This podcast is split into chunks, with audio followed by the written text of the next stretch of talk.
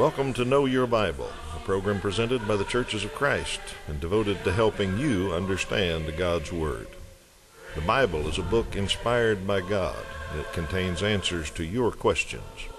The Bible reveals Jesus and explains his sacrifice. It contains God's plan for the family and timeless principles of parenting. Also has the truth about life and death. The Bible contains great financial advice and also answers questions of morality. Join us as we look for answers to your questions and help you know your Bible. Good morning. Welcome to Know Your Bible. We're glad you're back with us this week as we try to find some more answers to your questions. Just like we do each week, we study the Bible with you. We try to answer any questions that uh, you might have, and you tell us what to talk about on Know Your Bible. So that's the way we encourage Bible study, we hope. And uh, if you've got a question about the Bible, phone number on the screen, website on the screen, use either one of those to get in touch with us, and we'll try to answer your question. Uh, my partner here, Toby Levering, is back, ready to go. Good morning, Toby. Good morning, Steve. Glad you're studied up and ready to go. Got a lot of good questions. Our viewers keep us busy with all kinds of questions. Even after 27 years, we're still finding new ones. So we, we, we enjoy it. But uh, we always start with one for them. So let me uh, give our viewing audience one first. A little trivia question. Uh, Joseph in the Old Testament, the boy with the fancy coat, how many brothers did Joseph have? And we'll give you the answer to that at the end of the program. See if you and your family can figure that one out. How many brothers did Joseph have? All right, Toby, I think you got the next question. Sort of an authority question. A viewer asked, Does the Bible tell us to pray for those in authority? And the answer to that is an affirmative yes. Uh, Christians, of course, have a deep connection to a higher power uh, than government, but uh, Christians are definitely commanded to work within the confines of their government and the, the rules and the laws, to obey those, to be a good citizen.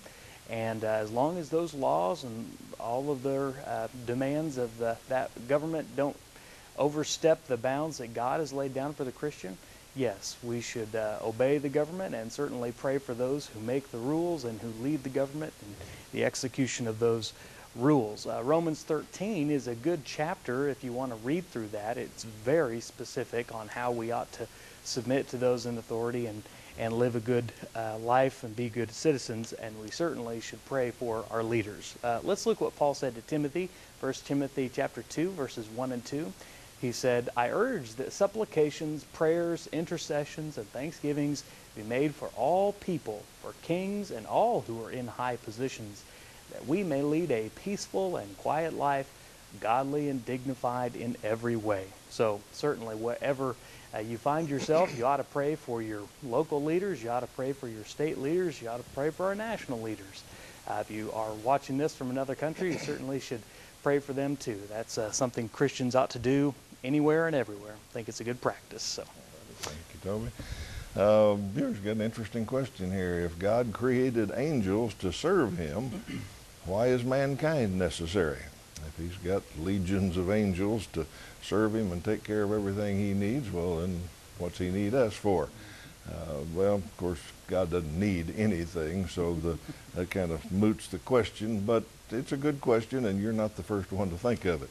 Uh, people have wondered about that for centuries. In fact, let's look at uh, Psalm chapter 8. And the psalmist wondered about the very same thing. He said, When I consider your heavens, the works of your fingers, and he goes on, all the things that God has made and created, what is man that you are mindful of him? The Son of Man that you care for him. So the psalmist said, You look at everything God made, and he's got everything he could possibly want or need. Why does he care about man? Why did he make man, is what this viewer asked. Well, let me pose it this way. Suppose you lived in a huge mansion, had dozens of servants that took care of your every whim and all of that, but you had no one there that loved you. All you had was servants that did what you wanted. Uh, you'd probably get lonely. I, think I'd get lonely after a while and want somebody uh, to talk to, somebody to have a real relationship with instead of a boss employee or employee kind of relationship. Now I know angels aren't exactly employees, but hopefully you can understand that analogy there. Angels are different than us. Uh, we are the only created beings that are made in the image of God. Genesis 1:27, God said he would make us in the image and likeness of God. So because of that, we're the ones that can have a relationship with God. We can love him, we can uh, worship him, we can serve him, we can fellowship with him. Uh, uh, the other created beings can't do that, we assume. Uh, so uh, the short answer is we were made for God's pleasure. Uh, not that he wants us to entertain or amuse him, but because he willed it. Everything, the Bible says, was made at his will. So why did he make man? Because he decided he wanted a creature that was like him in many ways and that could worship him and serve him and fellowship and have a special relationship with him, which he doesn't have with any of the other beings in heaven. So I think that's why he made man, and it's our task and uh, pleasure uh, to try to have that wonderful relationship with God and then have it for eternity when we die. Well, Peter said, even of course, that even the angels long to look into these things about the relationship between God and man. So yep. it's ain't all the human beings have asked. I think the angels wonder too. we, always, we always wonder.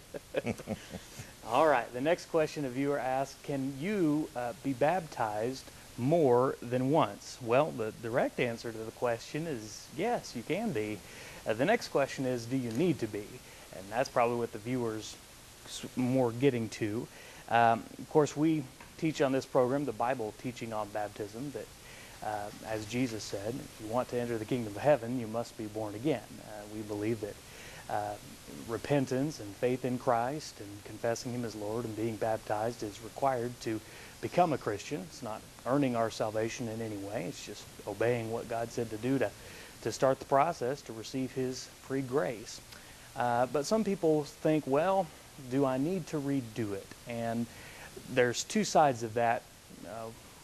Perspective, two perspectives on that as people ask the question. One is someone who's been baptized in that way, and they've been immersed for the remission of their sins, and then they just fall into a life of sin, and they stumble, and they just have a real hard time, and really struggling with some things, and they say, well, you know, do I need to be rebaptized? Did the first one not take? Well, usually my advice on that is that no, you don't need to. You simply need to repent. You need to repent and turn away from those sins. And the blood of Christ that covered you initially continues to wash away your sins if you'll repent and, and move forward. So, uh, in, in that perspective, I don't think one needs to. Now, um, if there was a person who was baptized in the wrong reason, uh, let's say that they were sprinkled as an infant, uh, didn't know what they were doing, uh, had no say in the matter, had no faith, no repentance, uh, then I think certainly uh, being rebaptized would be uh, uh, appropriate in that situation. So, um, being re- rebaptized, I kind of said there's three usual, three typical reasons for doing that. the first is the person didn't understand why they were doing it. They were too young to understand they were a baby and it wasn't their decision. Uh, the second is it was done for the wrong reasons. They weren't baptized into Christ. They were just done to, you know, sort of as a uh, uh, get membership into a church or something like that. And third reason it was done in the wrong way. Any of those apply to you, uh, you want to consider being rebaptized, uh, that's fine. Uh, ultimately, it's a, a, personal decision, of course. Um, but the Bible, as far as this subject is concerned, doesn't have much to say. There's only one example, and we will look at that together. That's in Acts chapter 19, uh, verses 3 through 5. and he said, Into what then were you baptized? And they said, Into John's baptism. And Paul said, John baptized with the baptism of repentance, telling the people to believe in the one who was to come after him, that is Jesus. On hearing this, they were baptized in the name of the Lord Jesus. And uh, you know, this example was uh, a bit of a unique one and probably doesn't even apply to the two situations we called to, but that is an example of rebaptism. But for the most part, if you do it in the right way for the right reasons, not necessary. But if you don't, maybe you ought to rethink that. Uh, study right. it up with somebody and talk it over with uh, someone who knows about the subject. All right, good advice, Toby. Uh, let me talk just a moment about studying the Bible, and we do study the Bible for 30 minutes every week with you, but uh, we only get a few questions covered, and there's so much more in the Bible we don't ever get around to, and uh, you can in home Bible study. You can study the parts that you're interested in and the ones that help you the most, and we've got some free Bible study materials that we are happy to send you. I've been doing it for decades and they had thousands of people sign up and go through this course and some other courses that we have. Uh, they're just good Bible study tools. They help you understand the Bible. And a lot of times I think they help you form a regular habit of Bible study. And I think we've started a lot of people off on a, a lifetime of studying the Bible and spending a little time each day or each week uh, in the Bible. And that's a good thing for us to do as men. We learn more about God's will for us. You see the first series of lessons on the screen here, uh, just a real basic Bible study. Uh, helps you know the parts of your Bible and get familiar with it. And uh, once you're done with that, we've got some more advanced ones that study other parts of the Bible or a specific book or a topic. Uh, a great way to learn more about the Bible. So phone number, websites on the screen. All you have to do is get through uh, one of those. Tell us you'd like that free course. We'll get it in the mail for you almost immediately, and you can start studying with Know Your Bible study tools. Uh, speaking of Bibles, viewers ask a very detailed question here. Uh, wants to know what's the difference between the KJV, King James Version, NLT, that's the New Living Translation, or the RSV, that's the Revised Standard Version, is the sub, the uh, abbreviation for those translations.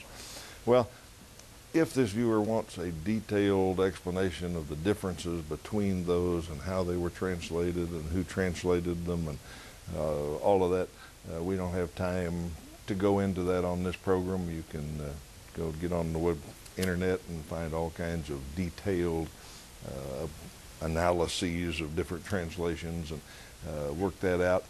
I'm going to assume that uh, the viewer is asking a, a simpler question perhaps uh, when I go to the Bible bookstore to buy a Bible, they, they got all these things on there, KJV and NLT and MEF, all the, what's all this mean? What is it? Uh, so I'm going to answer it at that level. And those three things are just three different translations of the Bible. The Old Testament was written in Hebrew. We can't read Hebrew, uh, so we need an English translation. Uh, the New Testament was written in Greek, and most of us can't read Greek, so we need an English translation. So that's what those abbreviations are, is a, a man or a group of men or a group of scholars sat down and translated from the Hebrew and the Greek into English and called their translation the New Living Translation or the Revised Standard or whatever. So that's all that means. Now, what's the difference between them? There's a lot of things that go into that. Who were the scholars? Were they very good scholars? Or were they just some guy on a train that read an English version and put it in his own words? Uh, that's what the Living Bible is, by the way. a guy going to work took an English Bible, and every morning on the train to New York City, he would rewrite it in his own words. It's not really a translation, it's called a paraphrase, uh, but he wasn't a scholar at all. So that's one thing that goes into which translation is better or what's the difference between them. Uh, instead of going into all that, we answer that a lot of times on this program. Let me point out something a little different today. Let me show you the two basic kinds of translations. Uh, let's look at this on the screen together. Uh, one is called formal equivalence, and one is called dynamic equivalence. What that means is when the translators sit down, if they're going to do a formal equivalence translation, they want to go word for word. They want to get the right Hebrew word into the right English word. The dynamic means they just want to get the thought of the passage right. They don't care if they get the exact word translated right, every word. They just want to get the thought correct. Now, that's a big difference. Uh, and translators choose one of those when they start out to do their translation. Do we want to be real accurate, go word for word and get it right, or do we want to just get the thought? Now, obviously, just getting the thought is easier to read word for word is a little harder to read.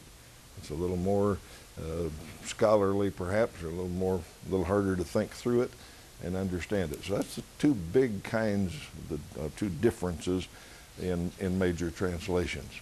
Now, let me show you a few translations, and what kind they are. Uh, the formal equivalents, the more accurate, the word for word, the King James or the New King James, those kind of translations, the Revised Standard, the New American Standard, and the ESV is one of the most uh, recent ones, English Standard Version. And on the thought for thought side, uh, the NIV, New International Version, and then there's the New Living Translation, the Good News Bible, the Message. Many people have that one around because it's so easy to read. And the Living Bible, which I've already said is not a translation but a, a paraphrase. Now, of those, you notice I've highlighted the ESV and the NIV. Those are the two I'd recommend. I think the ESV is the most readable of the word for word translations, and I think the NIV is the most accurate of the thought for thought translations. Uh, so if I was a young person today uh, going to the Bible bookstore to pick a Bible, I'd get either the ESV or the NIV. Uh, if I was older and grew up reading the King James and love the language of it, I'd probably get a New King James because it's been changed a little bit where it's a little easier to read, uh, but it's still the accurate, and it's the old 1611 language in many cases. Uh, so I'd, I'd, go with one of those. But NIV, ESV, one of those I think is the best recommendation I could make, and that's the two different kinds of translations. And we never talked about that much on the program, but I thought that'd be a good way to uh, bring that in, help folks understand the difference in translations. I think it's helpful too, because when if a person is just starting out, going into a Christian bookstore can be a little overwhelming. a lot of choices here, so yep. you surmised it well. All right, the next question is um, very in depth, so we're not going to cover it uh, completely, but they want to know what is baptism of the Holy Spirit? Well, uh, in the New Testament, the baptism of the Holy Spirit is a unique instance that, by my uh, study, occurs three times in the New Testament. Uh, one is with the apostles at Pentecost in Acts chapter 2. Uh, the second is uh, with Peter and uh, the household of Cornelius in Acts chapter 10. And the third is uh, Paul at Ephesus uh, in Acts chapter 19. all three were special instances when the Holy Spirit just immediately came upon and indwelled those who were present. that was evidenced by tongue speaking. And there are those who believe that you must have baptism of the Holy Spirit to be saved. And if you don't have that, then you're not a real Christian and all that. But uh, they take these instances out of context. And furthermore, uh, when they were speaking in tongues, they weren't babbling. Uh, they weren't just uh, uttering random things that made no sense. They were really speaking in real languages. And the third is that all three of those evidences, or ex- all three uh, of those occasions, were times when God was sending a message to the Jewish uh, disciples at the time, those who came from that background, that now the kingdom was opened and included the Gentiles. And it was a, a very specific instance where God used to show them that.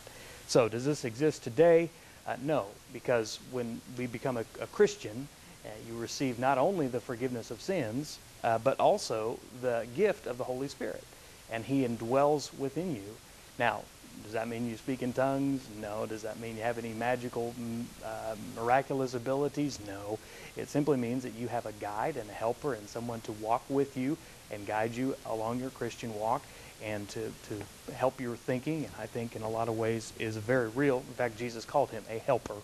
So, uh, when today you know we have faith, repentance, and baptism, then you receive the forgiveness of sins and the gift of the Holy Spirit. You're added to the church the body of Christ, and that's Acts chapter 2, verse 38. Uh, let's read one verse together from 1 Corinthians chapter 12, verses 12 and 13. And Paul writes there to the church at Corinth, just as the body is one and has many members, and all the members of the body, though many, are one body, so it is with Christ.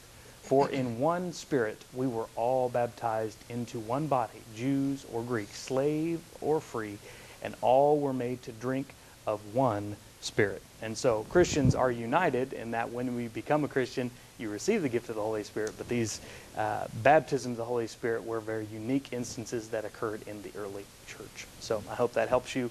There's certainly much more on that discussion, but not appropriate to this venue here uh, to go into that deep of a study. All right. A question about the afterlife. A viewer wants to know In John 5:28, it says our bodies will rise from the grave for judgment. Uh, why do we need our bodies when our spirit's already in heaven? Well, exactly what happens after death is a huge topic, and we could talk a lot about that. But the basic question is, uh, if our bodies are in the grave, why is God going to bother raising them up, giving us a new resurrection body? Uh, if our spirits are in heaven, well, isn't that all right? Well, the answer is, uh, the only answer is, is that's the way God wants it. Uh, God created us for this earth to have a body. And this body that we live in now is suited for this earth. We breathe this kind of air. We uh, survive at the right altitudes. We deal with all the, the things that are on this earth. And He gave us a body fit for that. Now, what heaven's going to be like, we don't know. It's going to be different. Nobody's come back and give us a report yet, so we don't know. Uh, but it obviously requires a body, or that's what God's chosen to do. So it's going to be a resurrection body.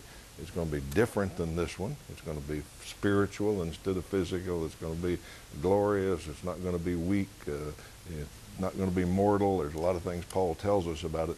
But God wants us to have a body. He's going to give us a resurrection body that is fit for the new kingdom that we're going to live in. So that's the answer. That's what God wanted. He's going to give us the right kind of body. Yep. Yep. All right, let me invite you to visit the Church of Christ sometime. Uh, we are sponsored and kept on the air by Churches of Christ, and we like to mention some each week that uh, help us and invite you to drop in and visit them today. We'll talk about uh, one of our newer sponsors up in South Dakota. We've been on up there a couple of years, and great group of folks there in Sioux Falls. Uh, if you live in Sioux Falls or around that area, uh, drop in visit them sometime. Uh, they found out about Know Your Bible and wanted to help us put it on in that area, and we're happy to work with them and let them have a part in that. they're at 1208 Southeastern Avenue. A fine group of folks. I know you'd be warmly welcomed. If you're searching for a church home, drop in and give them a visit. You'd find some folks that uh, think and study about the Bible a lot like we do on this program. Of course, anywhere you live and uh, know your Bible viewing area, you can probably find a Church of Christ near you. Uh, and if not, give us a call and we'll help you find one close to you. So visit the Church of Christ sometime. All right, Toby. Yep, a church search question. Okay. Viewer wants to know. We find all the different religions confusing Baptist, Catholic, Orthodox, Pentecostal, etc. How can one know which is the correct one? Well, I agree with you. There are lots of different religions. You open your yellow pages or do a Google search on churches and you'll just come up with an endless list. And how does one who maybe doesn't go to church find a one that's right? Um, some people say just find one that suits you. Choose the church of your choice. Well, in the Bible, as we discuss on this program, what does the Bible say? Of course, uh, there's only one church in the Bible. There's only one body, and you know that there was that was just the group of Christians. They were called the body of Christ. Uh, they were called the Way. They were called the Church of Christ. Just different things, but there was only it was just one body, and they were under under the lordship of one head. In fact, Paul uh, later uses that analogy. They were all united under the lordship of Jesus and the teaching of the apostles' doctrine. And so I would say if you're looking for a church, uh, if you have not been to a church in a long time, first thing I would do is encourage you to sign up for the Bible correspondence course. Because one thing that'll do is really help you get a picture of what the Bible teaches. And then, as you know what the Bible teaches, as you look at churches, you can look for a church that teaches in line with the New Testament teachings. And that's concerning salvation and worship and the authority and all of those issues uh, you want to make sure that lines up with the Bible. So sign up for the Bible correspondence. That'll really help you. Let's read Ephesians 4, chapter 4 through 6 uh, together. There is one body and one spirit, just as you were called to the one hope that belongs to your call, one Lord, one faith, one baptism, one God and Father of all, who is over all and through all and in all. But I believe if you're sincere, adamant, open up the pages of your New Testament, look what it teaches, look at the example that those Christians set, you can find a church uh, that is exactly uh, fits that pattern and that example even today. Okay. Thank you, Toby. And that's our plea on this program, Definitely. or our, uh, what we try to teach is the way to find the right anything yep. that God yep. has, uh, the right church, the right way for marriage, the right way for life, uh, anything that fits God's plan is to study the Bible. Right. That's why we say we want you to know your Bible, and we try to answer questions straight from the Bible. Uh, that's the way you find God's plan in anything, including churches. Yep, that's right. All right, viewer wants to know about a parable. What does the parable about old and new cloth and old and new wineskins mean? Well, it is kind of a interesting thing since we don't use wineskins in this country very much. We may be a little confused. Uh, the context of that story is about fasting, and the, the people asked Jesus why his disciples weren't fasting and following the old Jewish rituals. And here's what he said in Mark chapter 8. Uh, he said, No one sews a patch of unshrunk cloth on an old garment. If he does, the new piece will pull away from the old, making the tear worse. And then he goes on in the rest of the passage to talk about you don't put new wine in an old wineskin. All right, the picture is if you got something new and old and you try to mix them, it doesn't work. If you've got a shirt that's been washed a lot of times and you take a new piece of cloth and sew, sew a patch on it, as soon as you wash that, that new patch is going to shrink and it's not going to fit anymore. It'll look horrible. Uh, if you've got new wine, which has to expand as it ferments, you don't put it in an old wineskin because an old wineskin is already stretched out as far as it's going to stretch. You put new wine in there, and the old wineskin will blow up. It doesn't work. You need a new wineskin for new wine, and they both stretch together. So that's the picture. What he meant was his disciples weren't fasting because the old Jewish rituals weren't going to fit with the new faith in Jesus. He was starting a new way, uh, the new covenant, a new way of serving God by believing in Jesus and all that. And under the new covenant, you weren't going to have all the old things, all the old rituals, and they just wouldn't fit. So that was his answer to them. Yeah, under the old way, under the old covenant, you fasted. You, you did this, and you went to the temple, and you did this on Saturday, and you did all that. Doesn't fit under the new system. So that's all that parable means is you can't mix the new with the old, specifically in things religious, uh, Old Testament and New Covenant. Well, we even get that question even today. I mean, still the old, you know, old Yeah. and the new, and Yeah. that's probably the most common misconception. Yeah, is people just, want to go back and take something out of Right. the old covenant Yeah, and say, yeah. well, why don't we worship on Saturday? Right, they right. used to. Yeah. Well, it doesn't fit with the new way. okay, we're out of time today, but let's make sure we get our trivia question answered. Uh, how many brothers did Joseph have? Joseph had a big family, had 11 brothers. You can read about that in Genesis 35. Had 11 brothers, and it was a dysfunctional bunch of brothers. They had lots of problems because Daddy treated them with favoritism. It's quite a story, the story of old Joseph. So we're out of time today for questions, but we'll invite you to be back with us next week when we answer some more of them. Till then, you have a great week. Know Your Bible has been presented by the Churches of Christ in your area.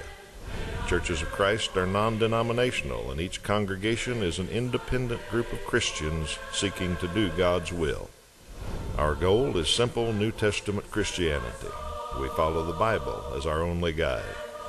Contact us with any questions, and we encourage you to visit a Church of Christ near you.